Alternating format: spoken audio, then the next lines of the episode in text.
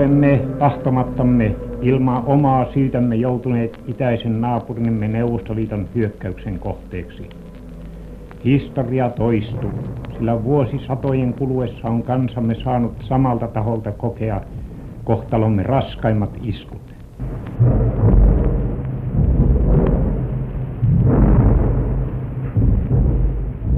Talvisodan 105 päivän taistelujen jälkeen rauha astui voimaan 13. maaliskuuta 1940 kello 11. Rauhan ehdot olivat ankarat. Suomella oli edessään mittavat alueluovutukset Neuvostoliitolle. Pääministeri Rytin ollessa palaamassa Moskovasta neuvotteluista ulkoministeri Tanner selosti Suomen kansalle rauhanehtoja ja neuvottelujen vaiheita vain tunti rauhantulon jälkeen.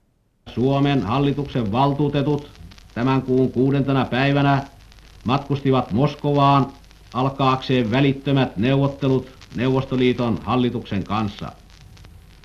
Siitä huolimatta sota on jatkunut entisellä kiihkeydellä. Lienee ainutlaatuinen ilmiö, että jonkun maan edustajat kesken riehuvaa sotaa matkustavat vihollismaan pääkaupunkiin neuvottelemaan ilman, että aselepo sillä välin on astunut voimaan. Mutta Neuvostoliiton hallitus ei halunnut suostua aselepoon ennen kuin rauha oli tehty. Näissä Moskovassa viime päivinä käydyissä neuvotteluissa ovat Neuvostoliiton edustajat esittäneet rauhan ehtonsa. Nämä ehdot ovat odottamattoman raskaat niihin saavutuksiin verrattuna, joita vihollinen täänastisella sodallaan on saavuttanut. Ne ovat myöskin paljon suuremmat kuin mitä Neuvostoliiton taholta syksyllä esitettiin Leningradin turvaamisen nimessä. Edustajamme ovat neuvotteluissa koettaneet saada näihin ehtoihin lievennystä, mutta ilman tulosta.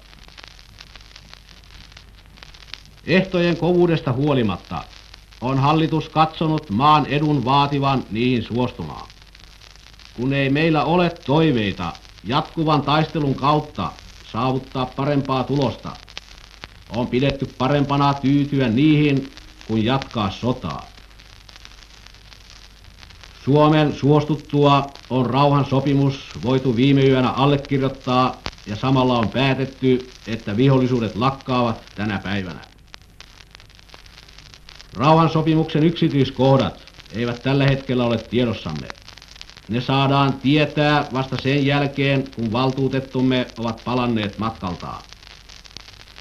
Itäinen rajamme tulee kuitenkin kulkemaan jotenkin uuden kaupungin vuonna 1721 tehdyn rauhan suuntaa. Hankoniemi joutuu luovutettavaksi. Samoin Petsamossa alueemme Kalastaja Saarenolla. Tannerin puheessaan mainitsemien alueiden lisäksi Suomen piti luovuttaa osia Sallasta ja Kuusamosta sekä Suomenlahden ulkosaaret. Merkittävin ero Moskovan rauhan rajojen ja nykyrajojen välillä on, että silloin Kalastajasaaren tuo lukuun ottamatta Suomen itäinen käsivarsi eli Petsamon alue säilyi vielä Suomella. Vaikka rauhanehdot olivatkin raskaat, niin ensitunnelmat rintamalla aseiden vajettua olivat helpottuneet. Näin sen muistavat sotatoimissa mukana olleet Olavi Eronen ja Aaron Liisson ja tuon aikainen lukiolainen Salme Sulonen. Kyllä se oli helpottunut. Helpottunut. Se oli todella helpottunut. Minä muistan, minä muistan että, että sinä päivänä kun rauha tuli, vaikka se oli vähän myöhästynytkin talvisodassa, niin tuota, me istuttiin sitten yhdessä äh, nuotiolla, nuotiolla ja, ja, ja muisteltiin näitä menneitä päiviä. Ja kyllä monelle pojalle tuli kyynel silmä. Ei sille voinut mitään, kun päästiin, päästiin näin pitkälle. Joo, helpotushan se toki oli, koska tiedettiin se vaikea tilanne, mikä on, ja sota nyt ainakin loppu, ja mitä sitten tapahtuu, niin se oli sitten vain arvattavissa. Mutta aika pian mekin jouduttiin lähtemään sitten Marssille. Piti luovuttaa aluetta enemmän kuin mitä toinen pystyi valtaamaan. Niin sillä, sillä hetkellä, kun rauha tuli, niin mehän ei tiedetty, mitkä oli ne, ne hirveät määräykset, jotka tuli ja. sitten luovutukset ja kaikki ja. tämmöiset. Sitä ei tiedä. Se tuli jälkeenpäin sitten koko tämä homma. Entäs sitten kun ne tuli tietoon, niin mikä, Joo, se, sitten se, miltä, mikä kyllä. se tunne sitten oli, kun tiedettiin Joo. nämä isot alueluovutukset? Ei siihen ollut vaihtoehtoja. Surullinen tietenkin oli, oli se tunne, että ihmisiä kaupunkia. se tilanne, miten uupunut tämä joukko oli, niin ei siinä päällimmäisenä oli nyt se, että tästä nyt kuitenkin selvittiin ja, ja, ja Suomi on edelleen Suomi. Väinö Tanner piti erittäin hyvän puheen siinä sitten, jo selosti nämä rauhanehdot ja sitten se Mannerheimin päiväkäsky sitten pari päivää on komea päiväkäsky. Mm-hmm. Että nämä oli sitten, jotka jäi mieleen siitä lopusta. Suomen kunniakkaan armeijan sotilaat. 16 viikon veristen taistelujen jälkeen ilman yön ja päivän lepoa seisoo armeijamme vielä tänä päivänä voittamattomana vihollisen edessä, joka hirveistä tappioistaan huolimatta vain on kasvanut lukumäärältään, eikä kotirintamammekaan, missä lukemattomat ilmahyökkäykset ovat levittäneet kuolemaa ja kauhua naisten ja lapsien keskuudessa, ole horjunut. Poltetut kaupunkimme ja raunioitetut kylämme kaukana rintaman takana – vieläpä länsirajoillamme, ovat näkyviä todisteita tämän kansan kärsimyksistä kuluneina kuukausina. Kohtalomme on kova, kun olemme pakotetut jättämään vieraalle rodulle, jolla on toinen maailmankatsomus ja toiset siveelliset arvot, maan, jota vuosisatoja hiellä ja vaivalla olemme viljelleet. Mutta meidän on otettava kovat otteet voidaksemme siellä, mitä meillä on jäljellä, valmistaa kodin niille, jotka ovat tulleet kodittomiksi ja paremmat toimeentulomahdollisuudet kaikille, ja meidän tulee olla kuten ennenkin valmiina puolustamaan pienempää isänmaatamme samalla päättäväisyydellä ja voimalla, millä olemme puolustaneet jakamatonta isänmaatamme. Meillä on ylpeä tietoisuus siitä, että meillä on historiallinen tehtävä, jonka me edelleen täytämme, länsimaisen sivistyksen suojaaminen, joka vuosisatoja on ollut meidän perintömme, mutta me tiedämme myös, että olemme viimeistä penniä myöten maksaneet velan, mikä meillä siitä länteen on ollut. Näin siis Mannerheim päiväkäskyssään rauhantulon jälkeisenä päivänä. Lukijana oli Marko Pulkkinen. Vaikka sotatila maaliskuussa 40 olikin päättynyt, Suomi oli valtavien haasteiden edessä, sekä sotilas- että siviilipuolella. Sotahistorioitsija everstiluutnantti EVP Ari Raunio. Tuo rauhahan oli, oli aika ainutlaatuinen ankaruudessaan.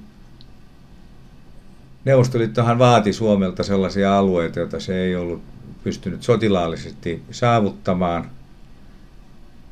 Eli menetettiin Suomen toiseksi suurin kaupunki Viipuri ja tuolla luovutettavalla alueella oleva väestö niin kokonaisuudessaan – lähti Suomeen, niin tarkoitti sitä, että yli 10 prosenttia Suomen väestöstä piti asuttaa uudelleen. Ja siihen sitten vielä tuli lisäksi tämä Hankoniemen vuokra-alueen nopea tyhjentäminen. Kyllä siinä oli aikamoinen siviilipuolen ongelma, miten tämä väestö asutetaan ja minne se asutetaan – ja samanaikaisesti oli kuitenkin se sotilaallinen ongelma, että mitenkä taataan se, että jos tai miten valmistaudutaan siihen, että jos Neuvostoliitto jatkaa hyökkäystään tai aloittaa uuden hyökkäyksen. Uuden rajan turvaksi pyrittiin rakentamaan linnotteet.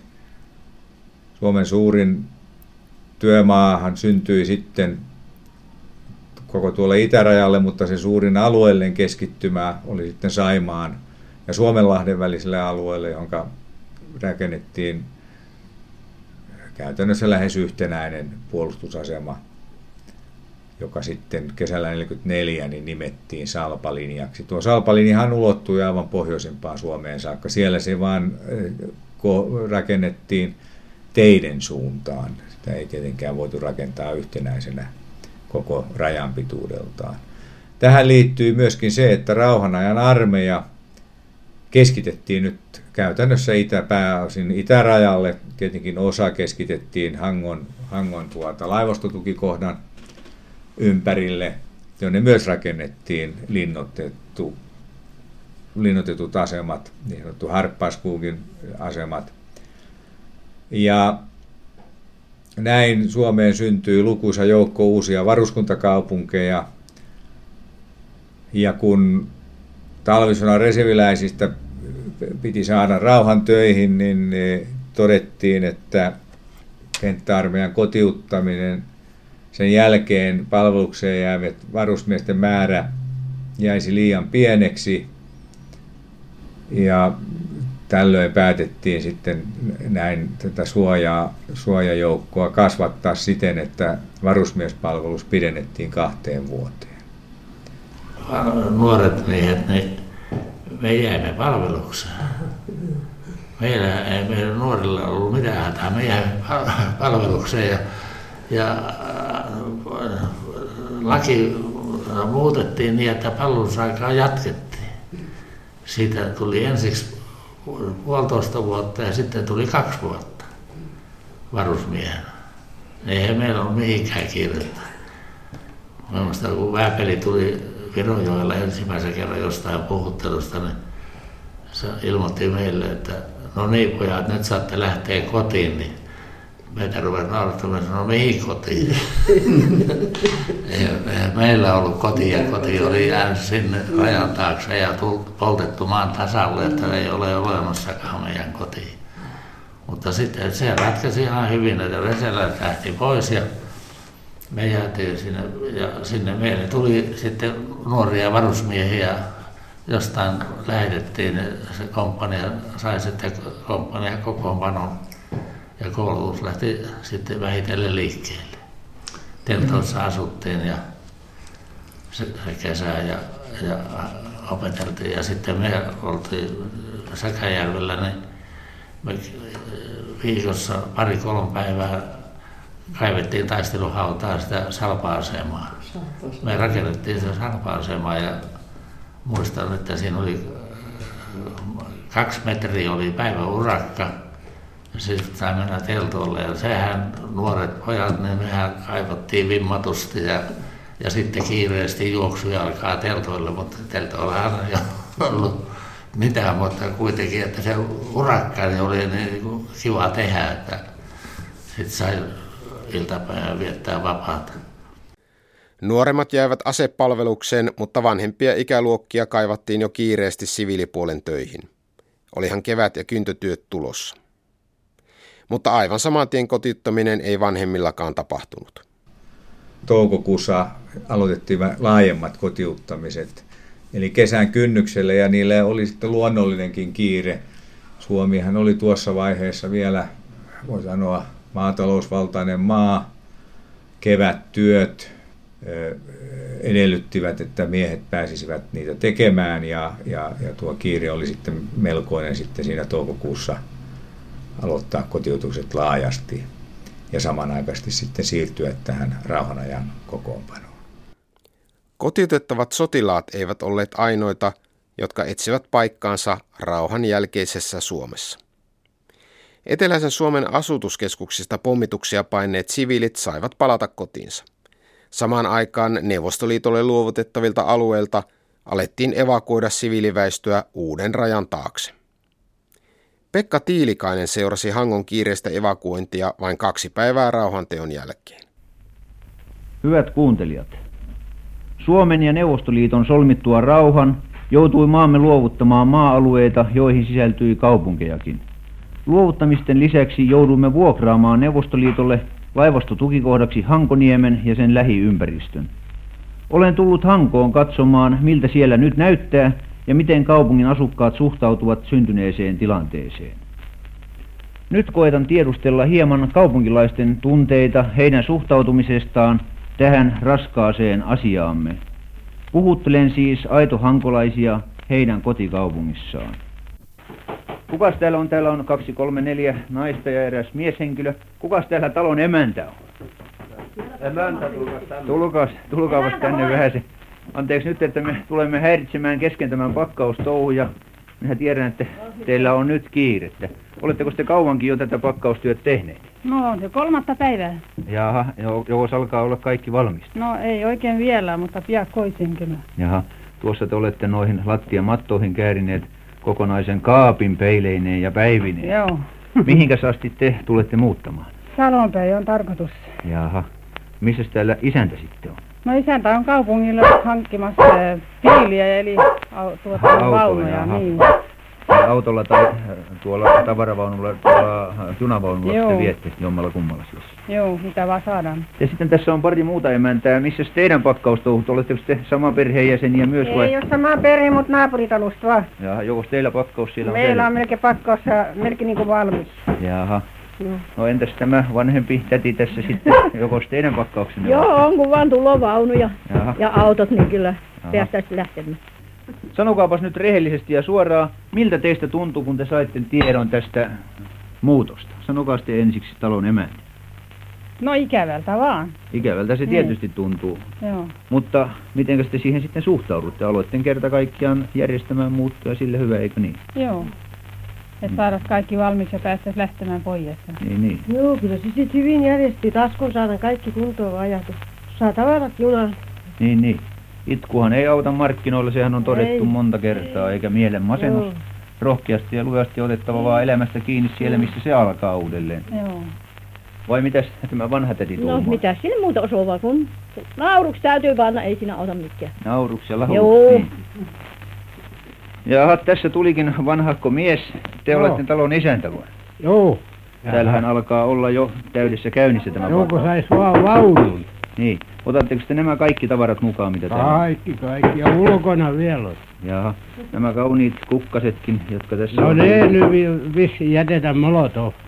No mitäs, mitäs tämä perheenemäntä sanoo? Jälättekö te nämä kukkaset pois vai otetaan? Joo, annetaan vaan. Aha, te ette ota niitä mukaan. Ei, ei. Venäläiset saapuivat Hankoon vain kymmenen päivän päästä rauhanteosta. Väestömäärältään suurin määrä siirtoväkeä tuli tietenkin Karjalasta, osa heistä oli lähtenyt evakkoon jo ennen sotaa. Kaikkiaan siirtoväkeä oli noin 420 000 henkeä, eli kymmenisen prosenttia koko väestöstä. Heidät piti asuttaa uudelleen. Eduskunnassa asiasta kuitenkin kiisteltiin.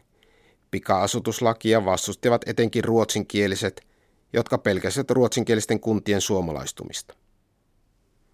Laki tuli kuitenkin voimaan kesällä 40. Aluksi suunnitelmissa oli noin 40 000 uuden tilan muodostaminen.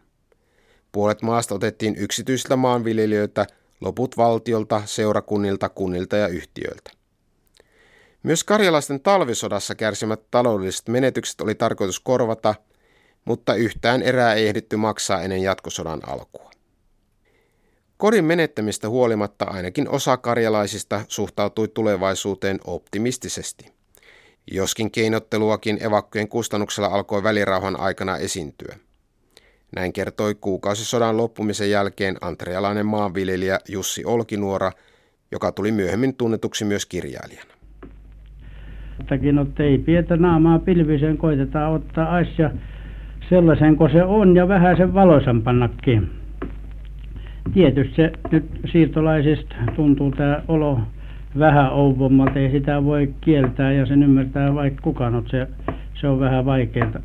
Mutta se hyvä puoli on, että täällä on ollut aika paljon ystävällistä väkkiä vastaanottamassa. No Mutta tietysti täytyy sanoa, että on epäystävällistäkin, mutta meissä on myöskin siirtolaisissa samalla viisi. Niin, niin. Ja se on luonto jo määrän alusta alkaen, että niitä, niitä täytyy olla täällä seassa niitäkin, mut, ja ne on sotkettu tänne toisiin sekkaan, silloin ne tullaan toimeen. Jos kaikki epäystävälliset pantaisiin samaan paikkaan ja ystävälliset samaan paikkaan, niin silloin olisi sota varmasti keskuudessakin. Aivan, no siellä siis haluat sanoa jonkunlaisen, jonkunlaisin terveisin sekä näille karjalaisille että näille muille suomalaisille, että koittakaa jokainen tehdä parhaan, eikö niin? Sen minä, koitan, asia sen minä toivon, toivon. Ja sitten hintasuhteesta mie mielelläni karjalaisen sanoisin, tai oikeastaan siirtolaisen, jotta noissa ravintoloissa, noissa matkustaa rautatie ja monessa muussa, ei kaikissa kahviloissa. Minä olen tehnyt sen havainnon, jotta muutamia paikkoja on päästä se ahneuden synti pikkusen liika suur, kun ne pannot niin. vaan kohvit, kohvit puolilleen kuppi ja ottaa kolme ja kolme ja puoli markkaa ja se pullapala on niin pikku, että siitä ei tule kerran haukata. No se on se Tarkoitus kohvi olisi näet sellainen, että tuota, siirtoväki nykyään suurimmaksi osaksi kulkoo täällä, täällä rautatiellä. Ja vaikka ei muutakaan ole ne mennyt ruumistaan ravissemaan, tehdä nämä vaan rahaa viemään. Niin, niin. Niin se olisi toivottavaa, että ei nyt ihan tarkkaa otettaisi sitä, sitä sitäkään politiikkaa nyt koetettaisiin nyt voittaa tällä tilanteella, joku yksityinen täytyisi suhtautua kaikki. Ja samalla viisi tuossa rehujutus. Rehut ei lisäänny sille yhtään, vaikka otetaan markka 25 penniä heinäkilosta, jos nimittäin siirtolainenkin lisärehua he, hevosille ostaa. Mm. Kyllä minun mielestä täytyisi jokaisen ymmärtää sen, että kohtuus kaikessa. Näin evakkoretkensä nyt 70 vuotta myöhemmin muistaa välirahan koettaessa 17-vuotias Hilkka Tirronen. Mm, lähdettiin sieltä äh, läheltä Suistamoon, sieltä Urmalahdesta lähdettiin. Niin se on lähellä siellä Sortavalla. Niin, se oli, sitten siitä oli sorta, sitten Sortavalan asemalle meitä, niin kuin kuorma-autoilla tuotiin. Ja sieltä sitten härkävaunuihin, ja, koska eihän nyt riittänyt, niin ne oli härkävaunut, niin kuin sanotaan. Ja, ja sitten tuotiin Suonenjoen asemalle. Ja siitä sitten semmoiseen kirkkoon, jossa oli varmasti yli 40 astetta, kun oli pakkanen, niin hirveän kylmä kirkko oli, niin sinne, kun johonkinhan sitä piti päästä. Ja siitä sitten ruvettiin jakamaan. Siitä lähdettiin sitten Rautalammille ja sieltä sitten, sieltä sitten piti varttua, että kuka johonkin olisi ottanut. Miten, miten se tavallaan selvisi, että kuka ottaa? No siellä oli sitten niitä, ne piti kokouksia ja oli niitä, kellä oli, ja se oli, ehkä se oli semmoista vähän niin kuin, eh, sanoisiko vähän niin kuin pakollistakin, että kellä oli isot tilat, niin sitten piti, että ei se mieluista tietysti ollut heistäkään, että kun oli pieniä lapsia paljon ja suuria perheitä ja, ja ihmisiä, niin ei se, meitäkin oli 11 henkeä, koska meillä oli naapurin väki, oli, niitä oli nel, viisi henkeä, kun siellä oli myöskin semmoinen vanha mummo ja ihan pikkuinen vauva ja ne olisi ollut ihan avuttomia, jos ei joku olisi heitä auttanut. Mitä sä muistat siitä tilanteesta, kun se tieto tuli, että nyt pitää lähteä? Mitkä on se sellaiset niin kuin tavallaan ensimmäiset muistikuvat? Se oli semmoinen tunne, että, että tullaanko takaisin tai mennäänkö vaan vähäksi aikaa johonkin tai lopullisesti. Ensimmäinen mm, kuva oli se vaan, että kun äiti sanoi heti kaikille, että nyt paljon päälle, että kiireesti, että meillä oli kiire, ei ollut monta pitkiä aikoja. Autot otti tien varressa kuorma-auton lavoille meidät sitten laitettiin. Että se ei ollut kovin lämmintä kyytiä. Niin, että te, mutta teille äiti kerkisi sanoa, että nyt monet että vaatteet kauheasti päälle. Niin, että, ja jokainen koitti ehtiä ja pienempiä autettiin tietysti, kun meilläkin oli monta lasta. No, Miten sä kerroit, että sulla oli joskus aikaisemmin, että sulla oli hiihtohousuja ja mekkoa päällekkäin? Niin, ensin pantiin mm, äh, alusvaatteita, niin kuin, että voisi muuttaa. Että, ja sitten mekko ja sitten vielä hiihtopuku ja sen päälle vielä takki. Eikä ne liikaa ollut, kun härkävaunuissa oltiin ja ky- kylmä silti tahto olla. Ja kuorma-auton lavoilla ensin tultiin melkein 30 kilometriä, että ei se, ei se kovin helppo ollut. Ja se kylmä oli justiin kaikkein pahin, kun siellä oli. Ja sitten kuorma-auton lavalla kävi viima.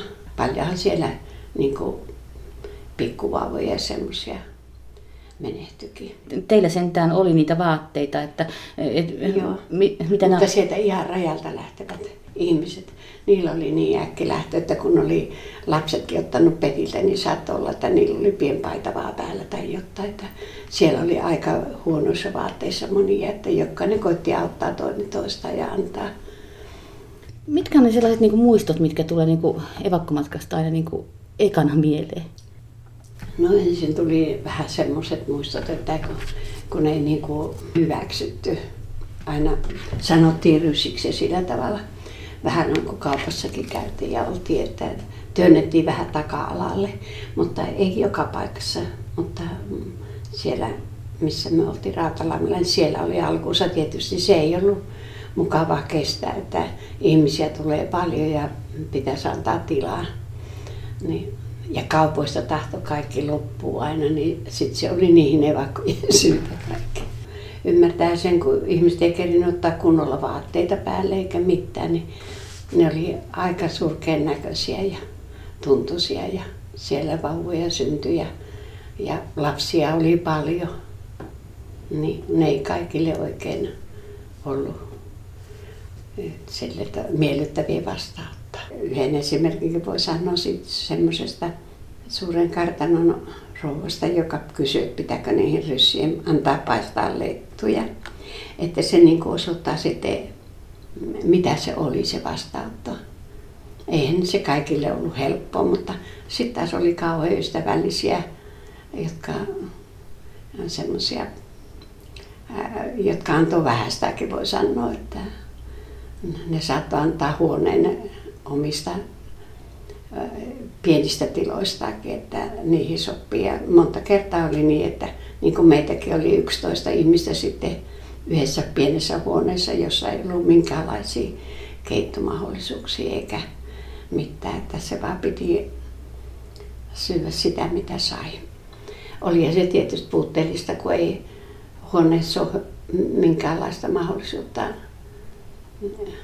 joku pystyy niin pikkunen, jossa ei voi mitään tehdä tai, tai seinässä toisesta huoneesta toiseen tuli se lämpö, ettei voinut mitään tehdä ruokaa eikä semmoista, niin siitä se oli semmoinen haitta tietysti ja puhtaus. Kun monta kertaa lumeista sulatettiin vettä ja että voisi saanut itseensä vähän niin kuin puhistaa, että tuntui ihan autoalliselta, jos joskus pääsi saunaan. Haastattelun oli tehnyt Riika Nikkarinen. Samaan aikaan kun evakot etsivät Suomesta uutta paikkaansa, sota Euroopassa laajeni. Vain kolmisen viikkoa talvisodan loppumisen jälkeen Saksa miehitti Tanskan ja Norjan. Touko-kesäkuussa Saksa valtasi vielä Ranskan ja Alankomaat. Neuvostoliitto puolestaan liitti itsensä Baltian maat loppukesällä 40. Suurvaltapoliittinen tilanne siis muuttui ja hyvin pian rauhantulon jälkeen Suomessa alettiin puhua välirauhasta, eikä siis Moskovan rauhasta, niin kuin sitä virallisesti pitäisi kutsua. Syitä tähän pohtii Helsingin yliopiston historian professori Henrik Meinander. Niin se siinä vaiheessa jo nähtiin, että tuskinpa tämä nyt tilanne olisi normalisoitunut tai jäänyt pysyväksi olotilaksi, koska sota edelleen oli menossa toisella puolella Eurooppaa. Ja, ja monet ajattelivat, että, että se on sitten se, näiden lopullisten rauhan neuvottelujen yhteydessä, kun myös Suomen sitten kohtalo ratkaistaisiin.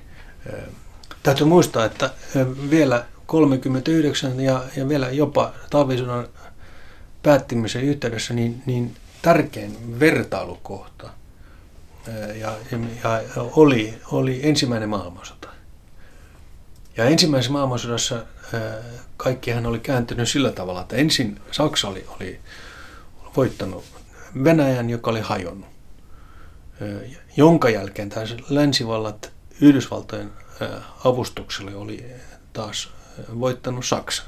Ja tämä kuvio on nähtävissä, että, että ajateltiin ja toivottiin, että näin kävisi myös siinä sodassa, joka oli syntynyt 39. Silloin ei vielä puhuttu maailmansodasta, koska maailmansotahan oikeastaan alettiin käymään vasta sitten, niin oikeastaan vasta joulukuussa 1941, kun Japani hyökkäsi Yhdysvaltoja vastaan. Siihen saakka kyseessä oli suuri eurooppalainen sota, joten tämä oli taustalla. Mutta sitten oli tietenkin näin, että jotkut toivoivat ja ajattelivat, että voi syntyä tilanne, jossa, jossa Saksa tosiaan hyökkää. Etelä, tämä Saksan ja Neuvostoliiton välinen tämä, tämä liittouma hajoaisi, koska se ideologisesti oli, oli tietenkin hyvin kummallinen. Ja, ja jo talvella 39-40 voitiin, tietenkin tämä on jälkiviisautta, mutta voitiin havaita semmoisia merkkejä siitä, että, että tämä, tämä ei voisi olla pysyvä, pysyvä ratkaisu. Siis se, että tosiaan Saksa ja Neuvostoliitto olisivat kumppaneita. Täytyy muistaa, että Hitlerin teos, tämä tuota, ohjelmajulistus taistelu, niin Mein Kampf, niin siinähän on hyvin selvästi, yksiselitteisesti korostettu sitä, että Saksan luonnollinen laajentumissuunta on idässä. Ja, ja, ja koko siis tämä kansallissosialismi oli suunnattu nimenomaan, oli antibolsivistinen liike. Ja, ja tätä taustaa vasten sitten kun pääministeri Ryti piti ensimmäisen puheen eduskunnassa, niin hän korosti sitä, että, että tämä on, on rauhantila, jossa, jossa kuitenkin koko ajan täytyy olla valmis ö, uuteen sotaan, eli, eli sen vuoksi puhuttiin välirauhasta. Myöskin viitaten tässä siihen, että, että kaiken kuitenkin ratkaisisi tämä lopullinen rauhan, rauha, eurooppalainen rauha. Samaan aikaan kun Baltian maat liitettiin Neuvostoliittoon, alkoi Suomessakin talvisodan aikana passiivisena pysynyt äärivasemmisto nostaa päätään. Toukokuussa 40 perustettiin Suomen ja Neuvostoliiton rauhan ja ystävyyden seura, jonka suojissa äärivasemmiston toiminta pitkälle tapahtui. Seura ajoi Suomen ja Neuvostoliiton suhteiden parantamista. Se järjesti myös mielenosoituksia, jotka ajoittain muuttuivat mellakoiksi. Helsingin Hakaniemessä mielenosoittajat sytyttivät halkopinot tuleen, josta heille tuli nimitys Pinon polttajat. Täytyy muistaa, että kommunistien poliittinen toiminta oli kielletty läpi 30-luvun. Ja kuitenkin Suomessa oli hyvin paljon työläisiä, jotka olivat vakaumuksellisia kommunisteja. Ja heillehän tämä, tämä tarkoitti sitä, että vaikka nämä siis vuoden 1930 kommunistilait ei, ei kumottu, niin, niin kuitenkin heidän toiminta virkkosi ja, ja heidän näkökulmastaan tietenkin tilanne oli parantunut ja nimenomaan tämä Suomen Neuvostoliitto-seura perustettiin ja, ja näitä ja tämmöisiä joukko tapahtumia, mielenosoituksia ja, ja, ja konsertteja järjestettiin. Ja tämä kuitenkin oli asia, johon sitten Suomen hallitus sitten, sitten rysty, ryhtyi vastatoimenpiteisiin. Sen kesällä 40 niin tilanne oli hyvin huolestuttava ja ratkaiseva, koska siinä vaiheessa nimenomaan Neuvostoliitto oli silloin saattanut loppuun tämän Baltian maiden liittäminen, siis niiden miehittäminen. Käytännössähän oli miehittäminen, vaikka se, se toteutettiin sillä tavalla, että, että vieläkin tänä päivänä Venäjän hallitus ei myönnä, että kyseessä oli, oli miehitys. Mutta joka tapauksessa samanaikaisesti käytiin Suomen ja Neuvostoliiton välillä kaik, kauppasopimuksia, jotka eivät e-, edenneet ja kitka oli, oli kasvamassa. Toinen tämmöinen suuri kysymys oli Petsamon nikkelikaivoksien käyttöoikeus. Ja, ja näissä asioissa sitten oltiin hyvin huolestuneita. Mutta joka tapauksessa niin Suomen Neuvostoliittoseura sitten sen toiminta kiellettiin elokuussa, koska juuri elokuussa, heinä-elokuussa tapahtui pieni, mutta ratkaiseva sitten semmoinen linjanmuutos, jota me havaittiin myöskin Suomessa, siis Saksan puolelta. Ennen kuin Suomi alkoi lähentyä Saksaa, etsi se liittolaisia lähempää. Heti talvisodan päätyttyä Suomi esitti puolustusliittoa Ruotsin ja Norjan kanssa – mutta Neuvostoliitto ilmoitti sen olevan rauhansopimuksen vastainen. Elokuussa 40 esitettiin vielä valtioliiton muodostamista Ruotsin ja Suomen välille, mutta sekä Saksa että Neuvostoliitto torjuivat hankkeen syksyllä 40. Välirauhan ajan ulkopolitiikan tavoitteita selventää sotahistorioitsija everstiluutnantti EVP Ari Raunio. Suomen poliittisen johdon toimintahan kohdistui siihen, että mitenkä taattaisiin Suomelle apu mahdollisessa sodassa Neuvostoliittoa vastaan. Sehän oli yhtenä akilleen kantapäänä, että nähtiin, että, joka tiedettiin alun alkaen, että yksin suurvaltaa vastaan on mahdoton taistella pitkään. Ja tätä apua haettiin erilaisilla poliittisilla ratkaisuilla, joista yksi oli sitten tämmöinen Pohjoismainen puolustusliitto, mutta sehän hanke sitten kaatui lopulta tähän Neuvostoliiton vastustukseen. Samanaikaisesti haettiin, haettiin kiivaasti apua, sitten haettiin muita suuntia ja, ja keskeiseksi suunnaksi muodostui sitten Saksa. Tahtoisin tässä sanoa sen, että, että käytännössä Suomen mahdollisuuden kääntyä länteen, niin oli Ruotsi ja Tanska ja Norja talvisodan aikana sulkenut kieltämällä länsivaltojen joukkojen läpikulun Suomeen, alueensa kautta Suomeen. Ja aika erikoinenhan tuo tilanne oli, koska Saksahan talvisodan aikana ei tehnyt niin sanotusti elettäkään Suomen auttamiseksi ja piti kirjaimellisesti kiinni salaista sopimuksestaan Neuvostoliiton kanssa niin, että Saksan alueen kautta ei voitu, eivät italialaiset saaneet kuljetettua Suomeen tarkoitettua sotakalustoa ja tämä Saksan oven avautuminen sitten Norjan miehityksen jälkeen kai nähtiin Suomessa suurena helpotuksena. Tästä Saksan oven avautumista kertoo tarkemmin Henrik Meinander. Taisi olla 17. päivä elokuuta niin Suomeen saapui Hitlerin erikoislähettiläs. Hänen nimensä oli, taisi olla Schnurre, joka pyysi, että Saksan joukkoja Pohjois-Norjassa olisi voitu siirtää Suomen kautta Saksaan. Ja, ja Suomen hallitus suostui siihen välittömästi. Vasta, vasta palveluksena sitten Suomi sai ostaa aseita ja ja sitten kun tästä puhuttiin sotasylysoikeudenkäynnissä, siis talvella 45-46, niin kukaan ei oikeastaan muistanut, miten tämä lupaus oli annettu. Eli oliko niin, että Mannerim oli soittanut Rytille keskellä yötä ja kysynyt, että käykö tämä päinsä. Mutta todellisuudessa, ja tämä ilmenee Tuomo Polvisen Paasikivi elämäkerrassa, todellisuudessa koko hallituksen sisäpiiri oli yhdessä tästä sopinut jo ennen suuren tuloa Suomeen. Joten valmius oli hyvin suuri. Ja taustalla oli nimenomaan nämä, nämä siis vaihtoehtojen vähyys.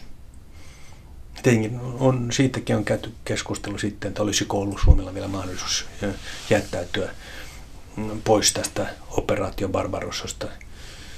On hyvin vaikea nähdä, että Suomi olisi pystynyt siihen ilman, että maa olisi miehitetty. Ja sitä kautta Suomi joutui uuteen sotaan. Niin, kyllä, näin kävi. Kansalaiset, rauhaa rakastava kansamme, joka toista vuotta on jännittänyt kaikki voimansa äärimmilleen, rakentaakseen maansa jälleen kukoistukseen edellisen sodan jäljiltä, on taas joutunut raan hyökkäyksen kohteeksi. Jälleen kerran on sama vihollinen, joka runsaan puolen vuosituhannen kuluessa, lyhyin väliajoin, on yhteensä noin sata vuotta hävittäen, murskaten ja murhaten käynyt sotia pientä kansaamme vastaan, tunkeutunut alueellemme, surmaten lentoasellaan rauhallisia kansalaisia, pääasiallisesti vanhuksia, naisia ja lapsia, ja tuhoten rauhallisten kansalaisten omaisuutta. Näin presidentti Ryti kertoi radiossa jatkosodan syttymistä kesäkuussa 1941. Jatkosota on kuitenkin toisen ohjelmasarjan aihe. Tämän sarjan seuraavassa osassa puhutaan tarkemmin talvisodan sotilaista.